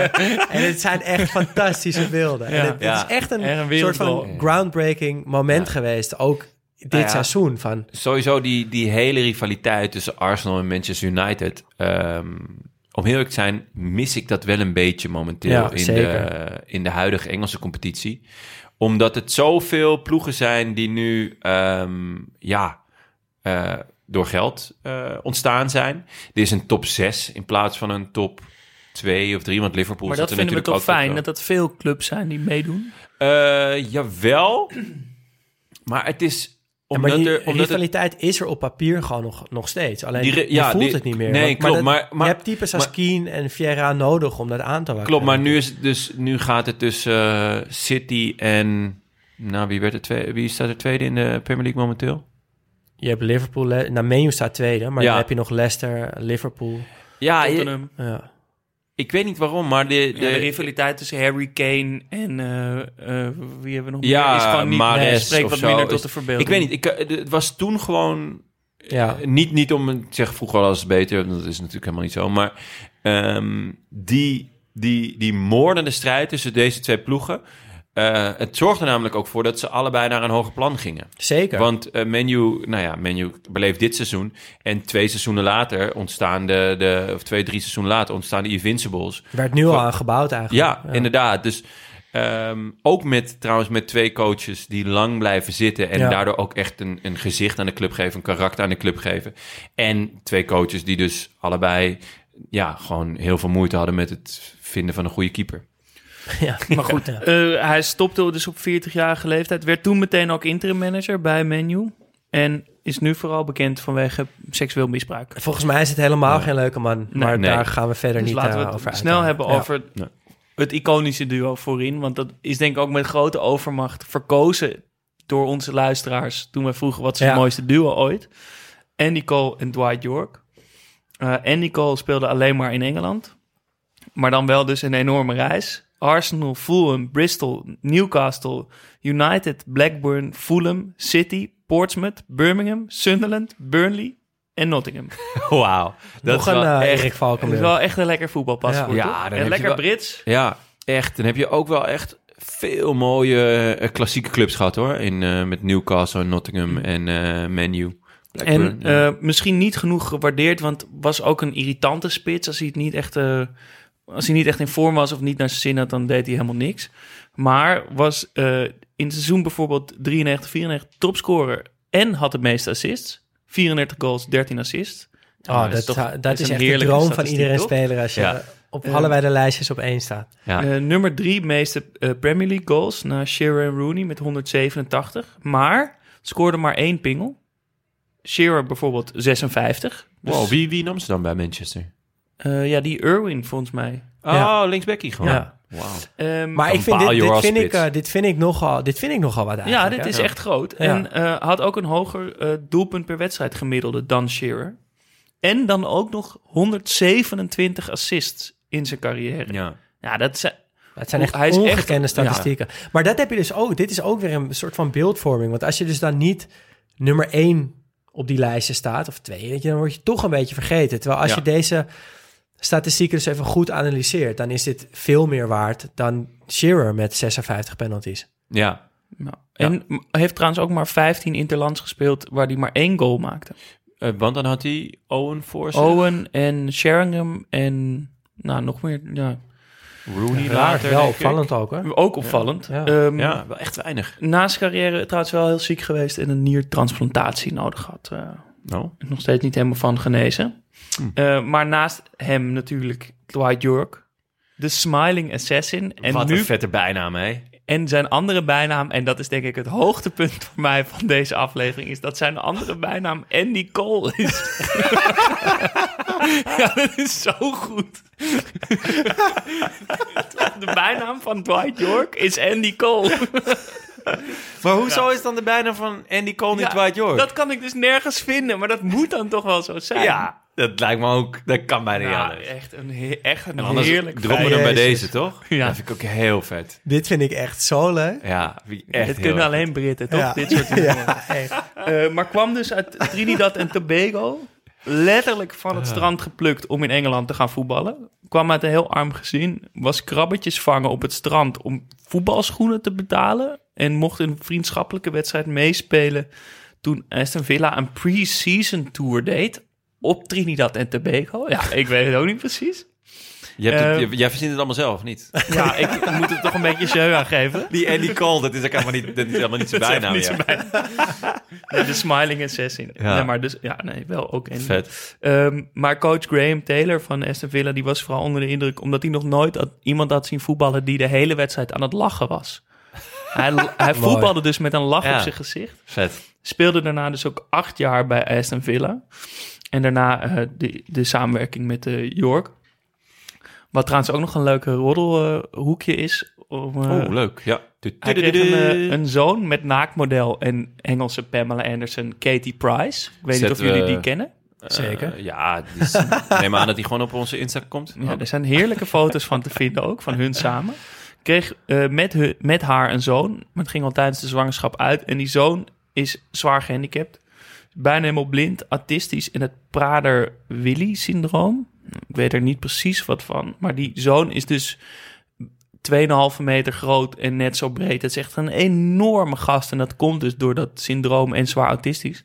Wow. Um, maar uh, Yorke heeft die zoon nooit willen kennen. Helemaal genegeerd. Ra- um, neemt de telefoon niet op, doet de deur niet open. Die Katie Price is blijkbaar daar wel mee bezig. En vooral ook de B- Britse tabloids. Het is dan uiteraard. toch... Uh, Dat doet wel ja, een beetje af. Ja, net als bij Dix natuurlijk. Want ja. hij ging de, aan de lopende band vreemd en ja. was dus echt een playboy. Ja. En, uh, hij lachte, daar deed het vriendelijk bij, maar ja, was dat is wel slim dan. Toch buiten het veld ja. niet een hele lieve. Jammer. Maar goed, Jammer. een iconisch duo samen ja, met... Uh, wat, ja, ongekend duo. Ja, ja. Scoorde dit uh, seizoen drieënvijftig doelpunten samen. En het hoogtepunt was de wedstrijd in de poolfase tegen Barcelona. Ja, uh, met die goal. Ja. En ze geven ze elkaar nog steeds assist. Ja, ja. Ja. En zij zeggen zelf dat hun, hun geheim was dat ze dus echt niet uitmaakten wie van hun scoorde.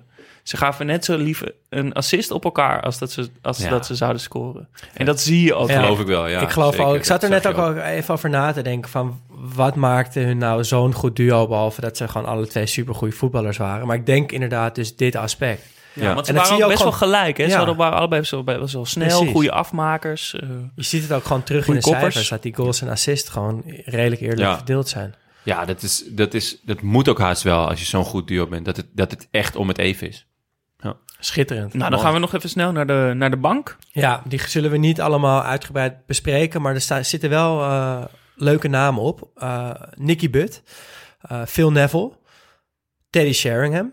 Daar hebben we ja. het in het quizje even over gehad. Gelijkmaker in de finale. Maar ook de Nederlandse keeper Raymond van der Gaal. Ja, oud-Vitesse. Ik, ik was hier altijd een beetje geobsedeerd door. Dat ik dacht van, hoe komt die keeper die ik helemaal niet ken bij Manchester United terecht? Ja, ja hij, hij was bij Vitesse, was hij gewoon altijd best wel goed. Ja, en ik, paardenstaartje. Hij heeft uh, een jaar voordat nog hij... Nog voordat naar, het hip was. En het is nog steeds niet hip.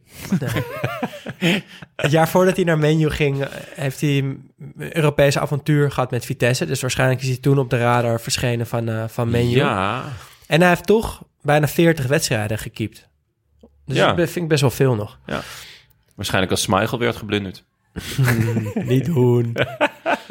Ole Gunnar Solskjaer, de babyface assassin. Ook vet wat bijna. Wat ik een hele mooie ja. bijna vind, is nu uh, natuurlijk de trainer van Man U. Ik heb niet het idee dat hij enig idee heeft waar hij mee bezig is. Nou, ik lees dus opvallend veel Uh, positieve verhalen ja? toch al over zijn trainers. Ik heb een uh, beetje het Philippe Cocu uh, gevoel. Heb ik altijd ja, gewoon, kan ik me ook ik wel co- voorstellen. Cocu zie, dan, dan lijkt hij gewoon volledig in paniek.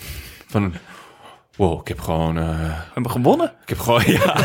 wow, ik heb, ik, moet, ik heb maandag moet ik gewoon een training leiden en er staan gewoon weer vierentwintig gasten naar me te kijken en ik moet wat bedenken. Dat idee heb ik ook een beetje bij Solskjaer. Nou, we geven hem nog even de tijd. We geven we hem, we geven hem één kans. We komen kans. Hier later op terug. Ja. Wat heel opvallend was, vond ik, was dat Eric Neville onder contract stond bij Manchester United rond deze periode. Ja. Dat is natuurlijk de spits die uh, voor Groningen heel veel doelpunten heeft gemaakt. Um, hij speelde wel maar één officiële wedstrijd voor Man U. Um, maar ik heb dit nooit geweten, dat hij uh, drie jaar onder contract heeft gestaan bij Manchester oh, United. Nee. Oh ja, dat wist ik wel. Dat was altijd uh, dat uh, het ding van... Ja, uh, ja zij haalden hem, uh, Groningen, voor best een bedrag, volgens mij nog zelfs. En toen was het echt van, ja, hij komt van Manchester United, maar hè, daar speelde hij niet. En, uh, dus, maar dat hij het daar zo goed deed bij Groningen, dat was wel van, uh, ja, want het komt, die komt uit de jeugd van Man U. En dat was wel echt een, uh, een topper. En het was, het was ook een kunstje of zo wat Groningen had geflikt. Dat ze voor hem hadden gekozen, daar hadden ze echt wel flink op ingezet. Dus gewoon uh, echt zo'n charme-offensief. Uh, wat Groningen deed dat heel slim. Die uh, natuurlijk uh, later uh, nog meer grote jongens uh, ja. ingekocht en opgeleid. Ja. Ja. Het viel me sowieso wel op dat uh, Man U veel Scandinavische, relatief veel Scandinavische ja. jongens in die tijd onder, onder nul had. Ja. Maar wie ze ook nog hadden was Jordi Cruijff. Ja. Ja, ja, dat was ik helemaal vergeten. Ja, nou, dat is ook niet zo heel gek, want hij is in de winterstop verhuurd aan Celta de Vigo. Dus hij heeft die prijzenregen niet echt nee. meegemaakt. Um, hij heeft volgens mij ook maar vijf wedstrijden of zo gespeeld. Ja, niet zo heel veel wedstrijden gespeeld. Uh, maar toch een heerlijke ja. feitje ja. dat hij ja, daarbij ja. zat, toch? Vijfde aanvaller natuurlijk. Hè. Hij was spits. En uh, ja, dan had hij toch uh, op Sheringham, de bank... Ja. Solskjaer, ja. Dwight Yorke. Ja. Ja. Ja. Dan komen we aan bij uh, de trainer. Sir Alex Ferguson. Ja, of zoals ze hem uh, op de Belgen altijd noemen, Sir Alex Chewing Gum. Omdat, vind ik wel goed, omdat ja. hij altijd ja. die kauwgom had. Er komt een, uh, een documentaire over hem aan, zag ik. Yeah. De trailer is net uit, Never Give In. Um, aanleiding is dat hij een aantal jaar geleden een hersenbloeding kreeg en dat hij als de dood was, dat hij al zijn uh, herinneringen kwijt zou zijn. Um, dat was dus niet het geval en toen heeft hij met zijn zoon, documentairemaker, bedacht, oké, okay, we gaan dit nu vastleggen. Oh, vet. Uh, dus ik ben wel heel benieuwd eigenlijk naar die ja, documentaire. Klinkt goed. Um, hij, ja, natuurlijk een verschrikkelijk succesvolle trainer voor Man U, maar ook in Schotland was hij al heel succesvol. Hij is namelijk drie keer kampioen geworden met Aberdeen.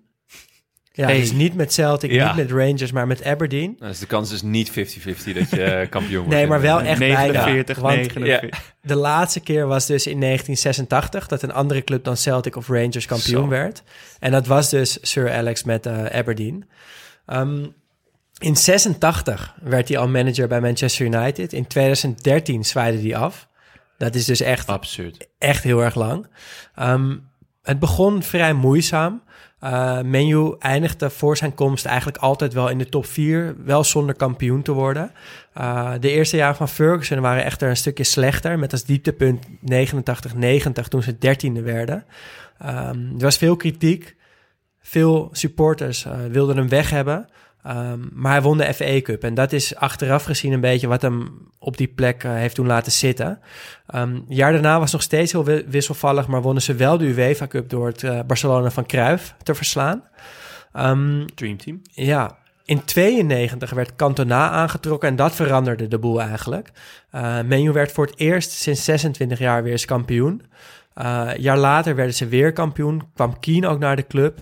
Uh, vijfennegentig zesennegentig was natuurlijk het jaar dat die Fergie's Fletchies, dus al die jonge gasten uit de academy, doorkwamen. Ja. Um, en dat is grappig, hè? Want dat is, dat is wel een beetje de... Um, een tijd lang in ieder geval de trademark geweest van Manchester. Dat ja. je daar als, als jeugd nog uh, kans had. Want dat was toch in Engeland... Uh, ja, uh, grappig is... Toch, toch van de oude stempel, weet je wel. De jeugd uh, moet schoenen poetsen en ballen dragen. En uh, nou ja, als je vijfentwintig bent, dan, uh, dan, kom je er, dan mag je ergens aanspraak op maken. Um, maar met dit, dit was... Die Virtuous Fletchies is ook een beetje een verwijzing naar de, de Busby uh, Boys, uh, boys ja. of Babes.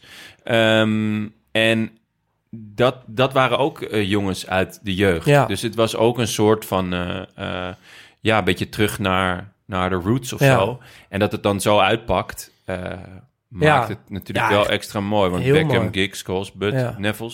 Ja. Ja. ja, Ferguson heeft, uh, heeft hun uh, de kans gegeven. En ja, als je uiteindelijk kijkt wat Ferguson allemaal bereikt heeft met Man U, dat is echt niet te geloven bijna. Hij heeft dertien keer de Premier League gewonnen. Twee keer de Champions League gewonnen. Uh, over dat tweede seizoen komen we ook ongetwijfeld nog wel een keer te spreken.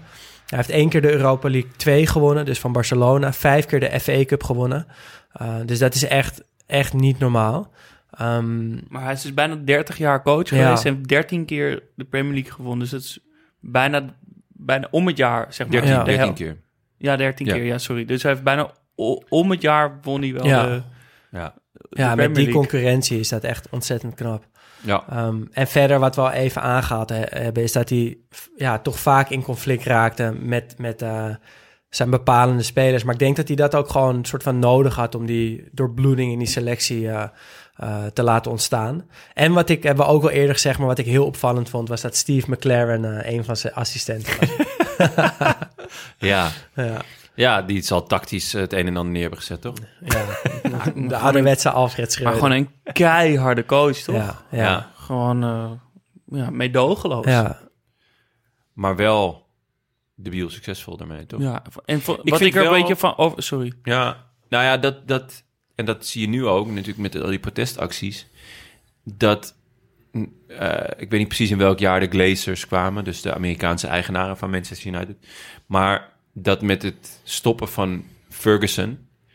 dat Manchester eigenlijk zijn hele gezicht heeft verloren. Ja, dus, hij is zo bepalend geweest. Ja, zo bepalend. En natuurlijk, en ergens is het mooi dat hij niet over zijn graf heeft geregeerd. Maar misschien dat hij dat wel moet doen... want er zit nu bij Manchester toch echt helemaal niemand met voetbalverstand. Nee. En dat is wel heel tragisch op een bepaalde manier. Want het is nog steeds of de grootste of de ene grootste... Het is wel een beetje stuivertje wisselen met Real. Ja. Wat de grootste club ter wereld is.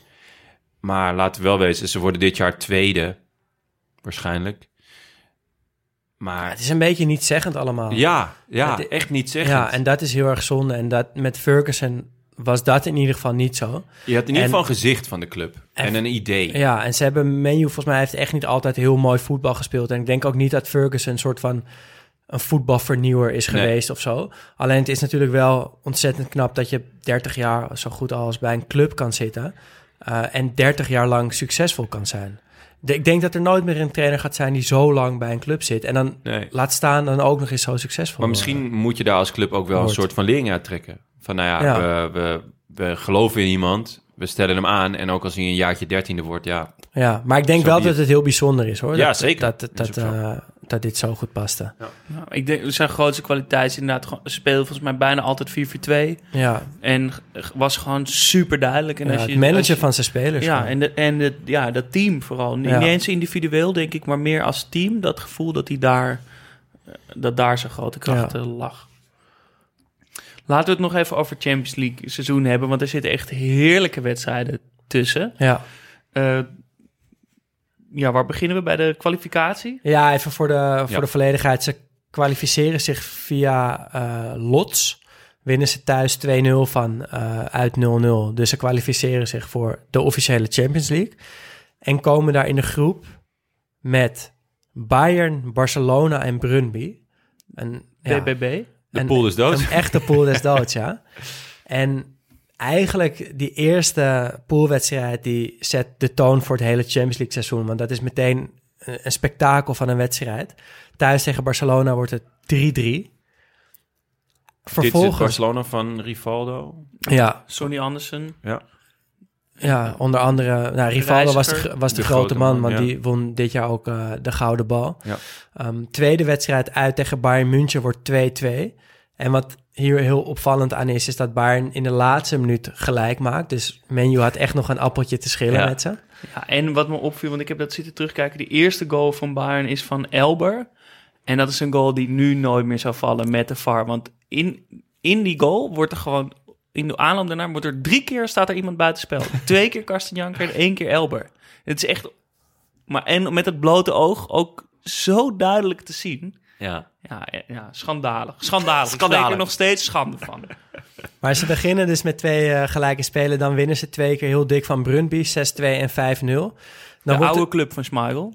Nou, ja, klopt, ja. ja. Nog een leuk detail. Dan wordt het weer drie drie tegen Barcelona. Nu met die ene goal van Colin York... Uh, die hun partnership echt perfect samenvat. En een uh, geweldige van Beckham in ja. de kruising. Maar een overstapje en dan een één twee dwars door het centrum.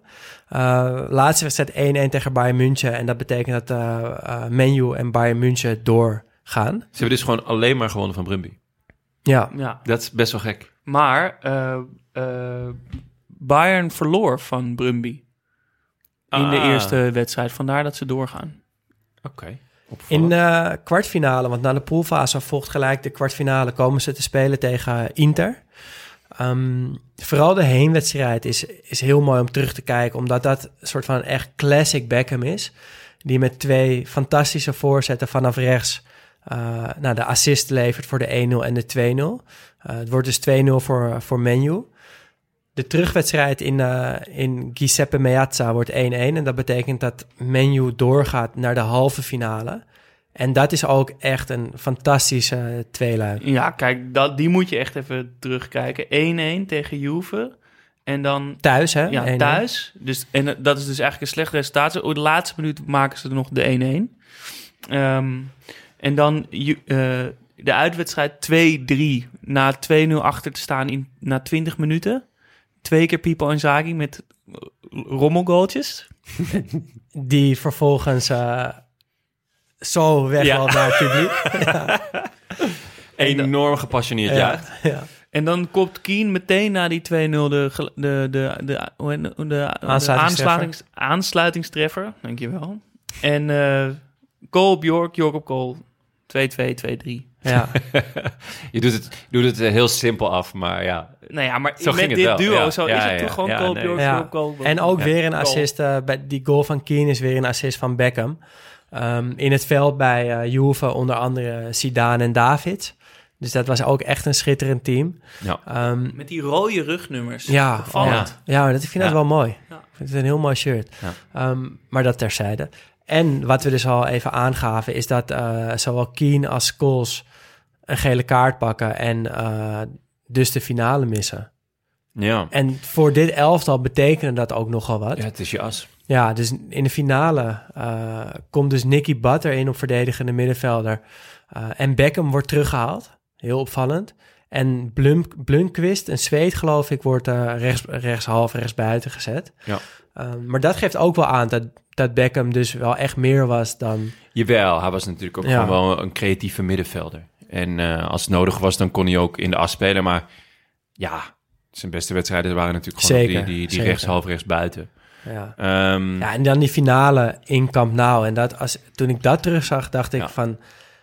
Dit soort van echt de perfecte omstandigheden. Gewoon zo'n, ja. weet je, wat warmere... vierenzestig procent lucht, ja, nee, maar dat, vandaar dat het in de quiz zat. Dat stadion, uh, die clubs tegen elkaar. Ja. Uh, die kleuren, dat veld, echt zo mooi. Ja. En dan Al, dat scoreverloop. Ja, en dan... Ja. Tegen Duitse tegenstander op zo'n manier op zijn Duits winnen. Die ook gewoon met tien Duitsers speelden. En serieus ja, hadden, echt, geloof ik... Ja. Uh, want alleen Coufour niet. Coufour niet, dat was een Genees. Maar in de hele selectie zaten maar drie niet-Duitsers. Nee, Salihamidzic ja. en, en Dai. Lizarazu uh, misschien? Nee, nee, ook niet. Zat er, niet, uh, zat er toen nog niet bij. Of was misschien al weg toen, maar uh, die zat niet, uh, niet bij de selectie in ieder geval. Maar inderdaad wel Janker, Effenberg, Jeremies, Matthäus, ja. Kaan. Ja, Kaan, gewoon echt... Duitser dan dit ga je het eigenlijk niet krijgen. Nee, nee. Vandaar nee. dat ze misschien ook wel een beetje de... En dan toch in de laatste minuut verliezen. Ja, dat is voor wel... zo'n ongelooflijk Duits elftal. Ja, ja en daar, dat zag dus bijna niemand aankomen. Nee. Behalve? Ja, behalve uh, mijn oom. ja. ja, want we hebben jullie een, uh, een buitenlandse inzending beloofd. En die komt dus uh, van mijn oom, wat een diehard Manchester United fan is. En... Um, nou, een heel mooi verhaal heeft over, over deze finale, waar jullie nu uh, even naar gaan luisteren. Hey Dan, uh, your uncle Robert here. My um, record, distinct recollection of the Manchester United Champions League final back in nineteen ninety-nine uh, was the manner of the victory. Obviously, we clutched a victory from the jaws of death. But also the fact that um, I had made a quite a significantly good bet uh, with, um, I think it was probably uh, one hundred to one that Manchester United would win all three that season. Obviously the league, the F A Cup and the Champions League. Um, and also that we watched it in the city, in the city of London. I um, had taken a number of clients, quite a few clients, to a pub that was screening it on a large screen. And obviously, um, the game wasn't going well after the they, uh, the the uh, Bayern Munich early goal. And much to my annoyance, many of the people in London were celebrating the fact that the Germans had scored. But even that um, uh, celebration by them was becoming um, muted by the end of the first half, and obviously towards the end of the second half, it was a, it was a great embarrassing silence. Most of my guests um, and colleagues um, were consigned to the fact that uh, we were going to lose, as indeed I was, and I almost um, caught an early train home. I was in the process of saying my goodbyes to clients and friends and what have you uh, prior to the end of the match, when obviously the, the, the history books will show that we won it two one. Well, celebrations ensued In, in a magnificent fashion, because um, not only had we won, of course, but I'd won my bet and I'd won quite a lot of money. Um, being the generous sort that I am, I decided that um, I'd at least spend some of it on my uh, guests and uh, and uh, colleagues. So we piled into several taxis and went off to a very famous uh, wine bar, jazz wine bar in London. And uh, far from getting home early, which is what I would have done had I caught the train, I ended up getting a taxi home um, in the early hours. Obviously, it was May, so the the, the, the day was bright and uh, bright quite early on in the day. And um, yeah, I got home during the daytime. Now, I've sent you a photograph of one of the several bottles of um, magnums of champagne that we drank that evening in the Dover Street wine bar. We arrived, I think, probably at around about, um, gosh, ten thirty, quarter to eleven, eleven o'clock maybe. And I promptly ordered uh, five bottles of the um, of the champagne, uh, one of which you see there. They're all magnums. And that one is one that I've kept because it's signed by several people who were with me on the day. It's signed Manchester United European English League champions and F A champions. twenty-sixth of May nineteen ninety-nine, I've signed it. Um, and a number of other people have signed it. It's, it also read Dover Street Wine Bar. Um, and um, as the comment also says on that bottle, the force was there. They were a fabulous team, and I enjoyed that evening immensely. End of message. Bye. Oh, heel vet. En ook zo ja, mooi hoe hij het vertelt, hè? Ja. Op en top Brits. Echt heel erg Brits. Gewoon de... Sowieso heel vet om als Manchester United de treble wint... om naar een jazz- en winebar te gaan. Ja, dat geeft wel aan in welke contraien hij zich begeeft. Maar... Ook heel vet dat hij gewoon dat bedje had staan. Toch? Aan het begin van het seizoen? Ja. Hoe, hoe klein is die kans, toch? Ja. De, en dat je dan dat maar honderd tegen Brits, één hè? Valt me nog, nog mee voor ja. de treble. Jaar daarvoor niks gewonnen. Ja. Nee. Ik denk dat hij dat gewoon elk jaar gewoon inzet. Ja, dat doet hij wel. Hij klinkt wel als zo'n man. Die ja. Ja. Nou, ik weet dat hij ook uh, op paardenraces wed en zo. Dus ja, het is ja. inderdaad zo'n man. Ja. Op de elke meest Brit positieve man, manier van, ja, ja. van goede omen te ja. hebben, lijkt me. Heel maar vet. wat een, dit, wat een avond moet dit voor jou ja, zijn. Ja, man. Dit is, ik stel voor dat als Ajax ooit de treble pakt... dat we ook naar een jazz-winebar gaan, boys. Oké, okay, is goed. Vijf magnums champagne. Ja. Ja. En ook zo vet dat hij dan de fles laat tekenen. Dat is volgens mij ook echt ja. zo. En daar heeft, hij dus, klasse, hè? Ja. daar heeft hij dus inderdaad een foto van gestuurd. Die, uh, die zal ik op Instagram plaatsen. Ja, vet. Um, met dus met pen allemaal dingen erop geschreven, zoals ah, hij, uh, zoals hij net zei. Oh, heerlijk. Fijn. Het was een, uh, een heerlijk team hè, om ja. in te duiken. Um, dank jullie wel daarvoor. Um, ik denk dat we genoeg uh, erover gezegd hebben. Ja. Ja. Toch? Uh, of heb, heb je nog een, uh, een uitsmijter? Iets wat je echt nog kwijt wilt? Nou ja, het grappige is dus dat ik deze finale toch herinner aan, of door Sami Koufour. Ja. ja. Gewoon dat hij daar... Zoals mooi omschreven want, in de intro. Want dus, er is dus ook, ja, thanks. Uh, er is een, uh, een samenvatting op, de, op, op YouTube te vinden... Ja, drie keer raden waarmee die eindigt. Koufour. Nou, Sami Koufour, die op de grond slaat... en dat langzaam, langzaam het beeld uitveet, zeg maar. Want ja, het is natuurlijk schitterend voor Manchester... maar je zou maar bij Bayern spelen. Pojojoj. De laatste drie minuten twee goals tegen. Ja. Nou, laten wij ook met dat beeld eindigen. Yes. Volgende week stellen we onszelf de vraag... wat het mooiste trucje ooit op een voetbalveld... Truc ja, of actie. Oh ja, mooiste actie. Maar het moet wel het op, een, op een voetbalveld ja, ja, ja, gebeurd geen zijn. Niet zaalvoetbal of straat, maar gewoon... Nee. Uh, want bijvoorbeeld, we, we hadden het we hadden twee afleveringen geleden over Cafu. Uh, die hem over ja. netvet heen haalde drie keer. Dat is natuurlijk ook een actie. Hè? Zeker. Dat mag ook ja. uh, maar we hebben het eigenlijk ja. worden. Maar we hebben het natuurlijk eigenlijk over trucje, echt. Een, ik, vind, ik vind trucjes wel het vetst, maar dit wat Cafu deed was geen trucje. Nee, maar, maar mag, het was wel heel vet. Mag als, zeker mag als zeker als inzending. Ja, we zijn goeie vraag. Uiteraard heel breed ja. in onze... Ja, ik neem aan dat jij jezelf wel weer wat extra regels gaat opleggen, Jas. Nee, ik heb al een idee. en uh, we hebben een uh, primeur, toch jongens? Over wat er komen gaat. Ja. Oh, oh ja. Daar hebben we het toch helemaal niet over gehad. Nee, dat is... Uh... Dat uh, zeg je goed aan, want het E K komt eraan. En... Dan hebben we geen zin om oude teams uh, uit de oude doos op te graven. Maar dan moet je toch, je wil een beetje ook niet in op de, de actualiteit zitten. Nee, want je wil wel mee, maar je wil wel een beetje mee in de in de in de in de Polonaise? Nou, in de, de E K-gekte. Ja, in de, in de we we, in het we zoeken naar we, we zoeken naar het ja, een beetje ja, naar hoe zeg je dat? Ja, naar, naar het Bert Maaldering gevoel eigenlijk. Nou, wat een goed idee, joh. Ja, dus we gaan gewoon We gaan, wij gaan met z'n drieën op zoek naar, ja, naar het Bert Maaldering gevoel. Want ja, het is, uh, ja, als je aan, het, aan een eindtoernooi denkt... dan denk je gewoon aan die reportage. Ja, precies. En wij zijn natuurlijk een beetje in de, in de marges... in de context van het voetbal bezig. Daar ligt onze liefde, de ja. romantiek en de cult eromheen. En dat... En dan moet je net Bert Maaldering hebben natuurlijk. Belichaamd, precies, door, door Bert. Ja. Ja. Op zo'n toernooi, want dat... Ja, die reportages op een saaie trainingsdag met een gesloten training... dat je ja, eigenlijk dat niks ik... kan zien, zijn toch nog steeds geweldig. Dat Misschien zijn... wel zijn beste. Ja, dat zijn mijn fijnste momenten. Als het een besloten training... en Bert gaat toch nog proberen om door een kiertje...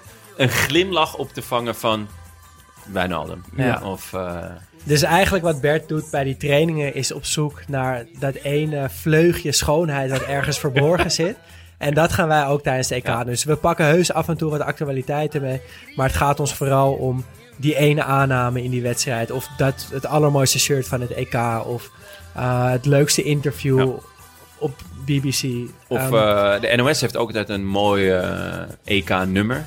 Of E K W K-nummer. Dus um, even een rondje langs de Europese velden. Kijken of, uh, of die andere tv-stations dat ook ja. uh, kunnen. Dus op nou, die manier het, het, gaan we het E K beschouwen. Het gaat zich vanzelf wijzen. Maar met het E K zijn wij er dus dan ook.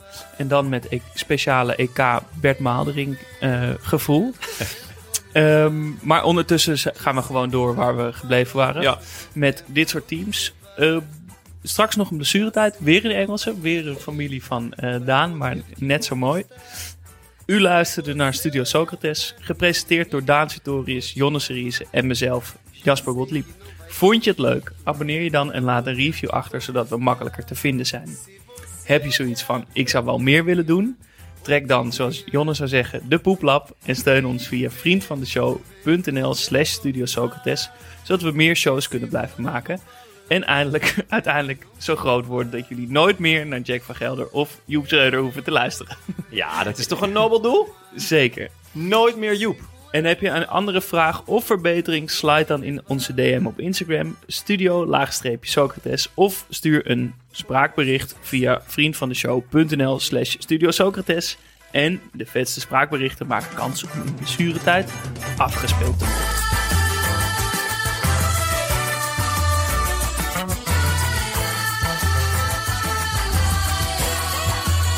I was seven years old watching this season. It's probably one of the first seasons that I really remember. Obviously having it ingrained in me with, from my dad, who was buying us, you know, Man United shirts as a youngster. And I remember my brother and I in the sitting room with our classic Eric Cantona Man United shirts with the laces and the popped collar, singing, ooh, ah, Cantona. I said, ooh, ah, Cantona. We would run around the house singing it and watch the football. And I remember he'd retired uh, a couple of seasons previous, but it didn't matter. It was Eric Cantona and it was Man United. We were we were becoming one of the best forces in England. And, uh, you know, we bought some fantastic players around that time, specifically Jaap Stam, who, having a Dutch mum, It was uh, was really nice to see a Dutch guy come into the team and gave you an extra reason to support you, support Man United. And of course, it was the last season that Peter Schmeichel played at uh, at Old Trafford. And of course, we all remember the nineteen ninety-nine final, which was his swan song, What a Way to Go Out. He was one of the reasons that I wanted to become a goalkeeper when I was older. Sadly, that never quite that never quite worked out for me. Specifically, the, the, the games that I remember, of course, the memorable ones were the Champions League final, which was just epic. One of the best. I still remember watching it. Even at the age of seven, I remember watching it. And, of course, Ole Gunnar Solskjaer scoring the goal, which sent us through to be champions. It was phenomenal. And uh, seeing him now back at the club is, is, is great to see. The other match I remember really well was... Um, Again, it was Ole Gunnar Solskjaer who was one of the heroes. It was the eight one victory at Nottingham Forest, who previously was supposed to be one of the best teams. We beat them eight one, Solskjaer scoring four goals as a substitute. And when you see someone who's come from nothing really, looks like a looks like a really young guy as well, as a youngster, watching one person score four goals, the enter- for entertainment value alone, it's absolutely... It was insane watching it. Goal after goal after goal after goal. And of course, there's York and Cole, the ultimate partnership for three or four seasons. There's there's so much that I remember from that era, and especially those that season. That uh, you know, I've, I've watched watched it on YouTube hundreds of times. Just parts of that season: Sheringham, Cole, York, Solskjaer, Roy Keane.